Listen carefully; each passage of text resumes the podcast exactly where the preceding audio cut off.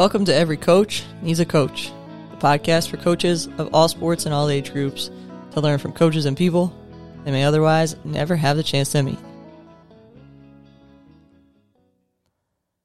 I like to end practice with celebrations, and that's a tradition that I picked up from PGC and my own experiences playing for my old high school soccer coach.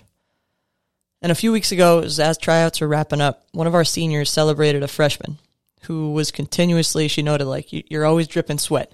You're always asking for feedback and you're like clearly want to get better. And I just admire that in you. The senior celebrated the freshman for being an example. And so we, we celebrated and we clapped and we snapped. And after we were done, I, I paused for a second and I said to that senior, I think she might do that because she sees you doing that. Like, you have set the tone. This kid, the senior, has just given everything she has. She knows it's her last year. And that freshman sees like, okay, this is how we do things here.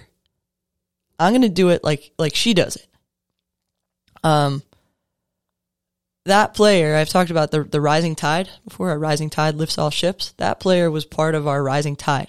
She didn't play a lot her sophomore year. She didn't really play a lot her junior year. This year I'm I'm anticipating she's going to play a lot. She has worked her tail off.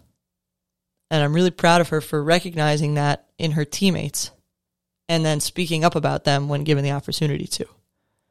Um, so I learn a lot about them in these celebrations at the end of practice. It takes maybe three minutes, uh, and they love it.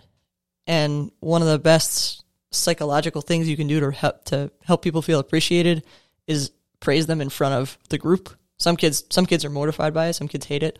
Most really like it. Um, and that was a platform where a senior could acknowledge and recognize a freshman.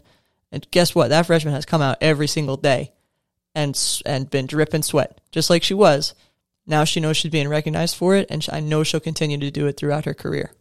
So that's my challenge for you guys. Maybe offer that time to celebrate each other at the end of practice. I appreciate you.